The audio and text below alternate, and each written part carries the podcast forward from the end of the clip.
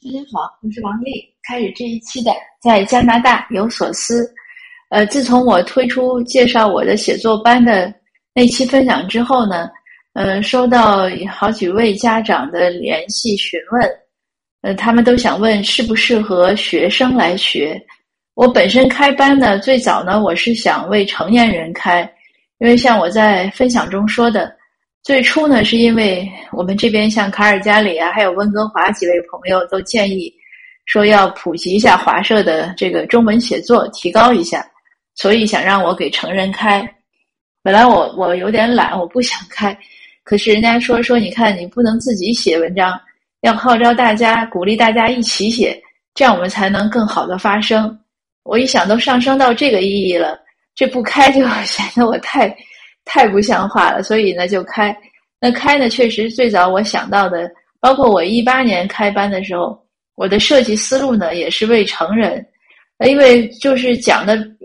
怎么说呢，是为成人，就是我讲的内容呢是会很直接，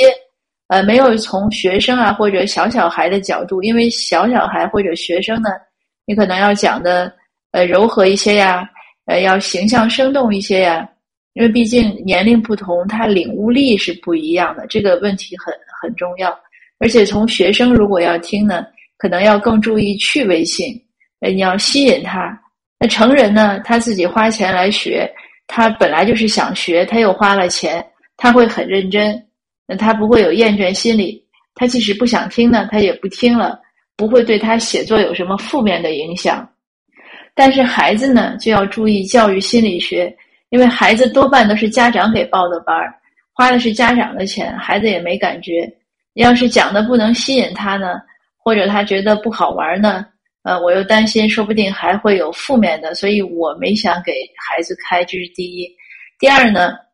从写作技能上来说，孩子提高了，他作文一定成绩好。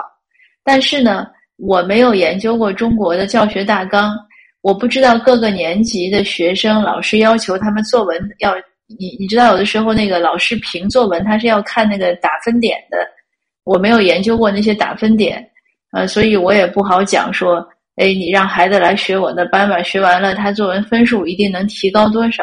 这个不好说，但是他写作能力一定会提高。这是回第一个问题，以前也讲过。第二个呢，现在这两天呢，有很多家长呢问的是什么，就是他小孩3年级5年级，就是小学要不要来听。我认为小学不需要听任何写作技巧，为什么呢？道理也很简单，小学呢，他刚开始学习写文章，他的整个思维啊，他的这种词语的储备量啊，都是非常弱的，你没有必要去学规律性的东西或者去学技巧，他还是个打基础的时候。就像咱们做任何事情，你学钢琴什么，你刚开始都是学基础练习，练指法，练什么，还谈不到技巧。你技巧啊或者规律啊，都是到一定程度，至少到一定年龄。那小学生作文呢，其实它很好提高的。家长呢，第一呢是不要着急，就像我刚才讲，老师那个作文呢，它有一些打分点，所以你的孩子作文分数不高呢，可能并不是直接会意味着他的写作能力差，这是第一。第二呢，即使他的写作能力让家长认为哎呀没有那么好，他也不要紧，这个事儿我也讲过很多遍。为什么我们一定要求孩子所有的成绩都是拔尖儿的呢？这个什么事儿呢，他都有点遗传的这种因素。凡是斥责孩子作文写得不好的家长，你要想想你自己从小的作文是不是范文。我和我先生从小的作文都是范文，这个是我们俩后来聊起来才知道的。我只记得我从小学我就不说了，小学呢从开始写，就一会儿我讲我是怎么突破的，那每次老师都会读。上中学我记得非常深刻，我唯一一次不是范文的是写一篇说明文，我不是范文，其他所有的时候我的作文基本上都是范文。那我先生呢，我们当然不是一个省份的，是上大学的同学，之前不认识。我先生的作文也是这样，后来聊起来那是这样。那所以说，如果我的小孩写作我觉得差，我去批评他，那我可能因为我有我写作的经验，但如果很多家长咱自己的作文写作呢就不是那么强，那就不要给孩子很多负面的标签和太高的要求。我不是说我们就不能要求孩子，我只是提醒家长要放松，心理上要放松，不要一看孩子分数没有满分啊，或者不是 A 啊，或者怎么样就急了。那你要想想，你可能一下子反而扼杀了孩子的这种兴趣和他的勇气。那现在我就分享一下我小时候作文是怎么突破的。我刚开始作文也不好，我作文刚开始的时候，我3年级开始写作文，我也是就是可能这个词就可能是现在常说的这种逻辑混乱吧，有一搭没一搭的。我是怎么突破的呢？我记得我们当时80年代已经有一些期刊了，我们家订了2本作文，一本作文选，一本作文什么，总之是2本作文的期刊，每个月都有，好像有一个还是半月刊，就是每个月来2次。那这些来了呢，还有像儿童文学呀，还有儿童时代呀，还有少年报啊，就还有什么科学世界之类的。就是总之当时家里经济并不宽裕，但是在这一点上我父母做得非常好，他们花很多钱给我们订这些杂志啊期刊，而且买书。什么时候只要我们说要买书，那我父母都是很支持的，这个以前我也分享过，所以就有一个阅读的习惯，然后那就有这样的期刊。那有了这些东西呢，有一个好处，一个是阅读量提高了，还有就是它的观念有更新。这个写作我们说到，写作写一篇文章它需要什么要素呢？你首先需要词汇量，你写一篇文章如果想好就让人读起来觉得好，一定是不能经常有很多重复的词。那理论上讲呢，一般一篇文章或者一定就几千字之内呢，我们希望没有重复的词。那这些重复的词不是说得地得啊、你我他呀、是啊，这些不是啊，这些肯定是要重复。但是一般的形容词啊、副词啊、动词啊、名词啊，我们都讲就一篇文章之中呢，或者说一定量的这个段落之中呢，就不要有重复。那你需要有这么大的词汇量，你就要阅读。因为呢，这个就像你存钱取钱一样，你不存钱你是取不出钱的。写作和演讲它都是个输出的过程，在你想输出之前你必须要输入，所以让孩子多读书，这是他们小学时候一定要做的事情。而且要读好书，如果你读的那些书呢都是盗版的呀，或者很低劣的一些东西啊，他就学不来什么东西。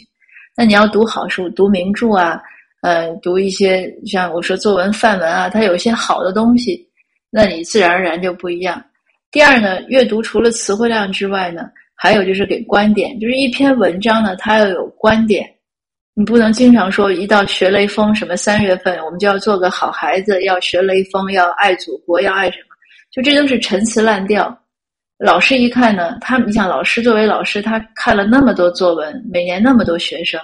他一看这些东西他也没有多大兴趣，所以孩子一定要有自己的观点和自己的视角。那还有就是视角呢，也是他从生活中体验出来的，也是从阅读中体验出来的。他一看原来这个东西可以这样写，可以这样理解，这是慢慢读的，一定要读得多才行。比如说你读福尔摩斯，你读完了再加读那个什么还有什么霍金探案，还有什么，总之就是你读一系列的侦探小说，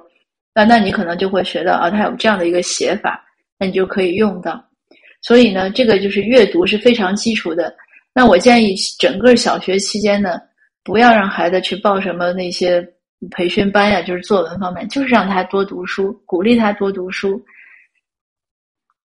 还有呢，我当时突破呢，就是因为我读书其实当时也不算少了，因为我认字比较早，也在读书，从小也不爱去玩，也没人跟我玩，我就是看书。那我突破的作文突破呢，是我背完了一本作文选。因为3年级开始写作文呢，我作文成绩差，我爸爸就说，他说这个都说天下文章一大抄，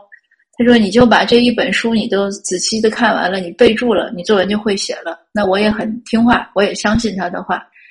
因为我父亲写文章也不错，所以他肯定有他的经验。那我就开始背，小的时候记忆力也好，那书看几遍就可能应该有个10几篇、20几篇作文，什么形式都有，那也不管了，都挺好玩的，而且当时能上作文选的，那确实都是不错的文章。那我就背完了，背完之后马上就知道怎么写了，就开窍了。我记得我第一篇被老师表扬的是写去公园玩，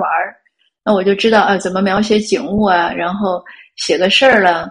还写写自己的心得了，自己的小情绪了，而且用的词就讲究了。我记得第一次用了一个成语，就是亭亭玉立，这个词记得特别清楚。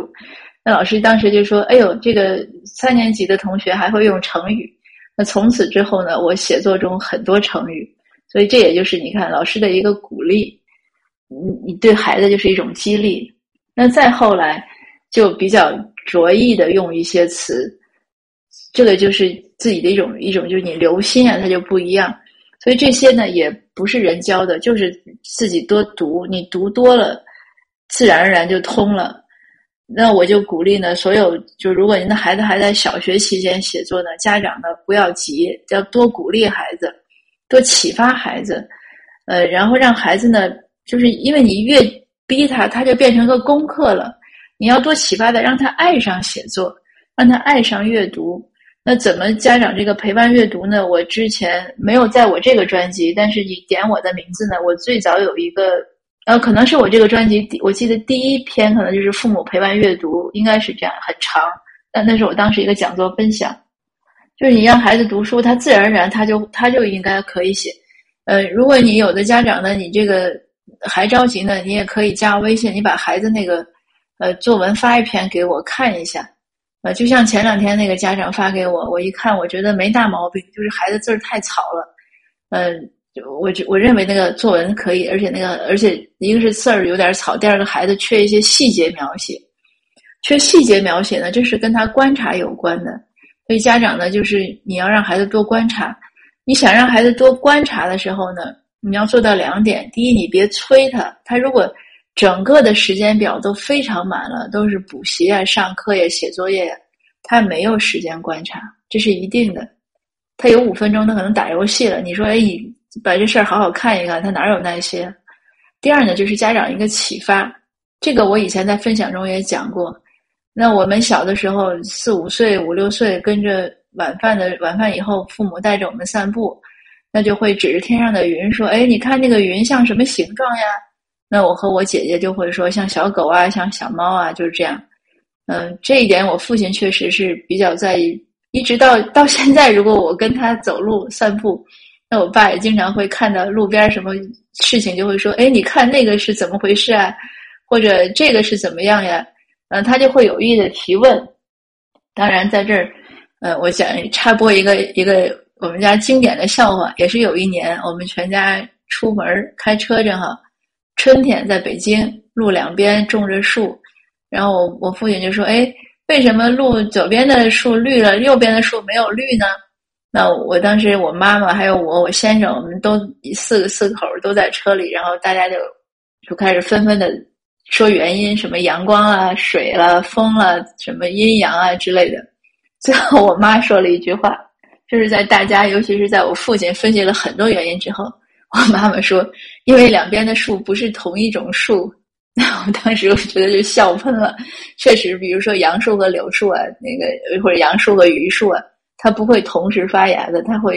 肯定会错开一些日子，所以这是个很好玩的事情。但是我们家这类的故事非常多，就是你父母要给孩子一些引导，然后你要给他时间，孩子的观察力呢，他就会慢慢上来。这个都是一个假以时日吧，大家别着急。慢慢的培养孩子，孩子都是一点一点长大的。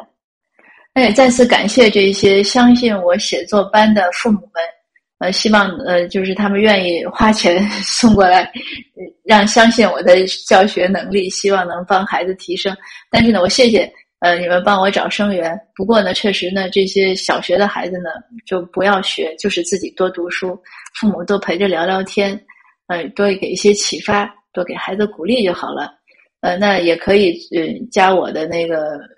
私信我，把孩子作文发过来。你如果觉得他真有问题，你发给我给你看一下。但是不一定就能，就是我的分析只是从我的观点来说，不一定就符合老师的那个打分的标准，这个要说给您。那今天的分享呢就到这儿，谢谢您的收听，我们下次见。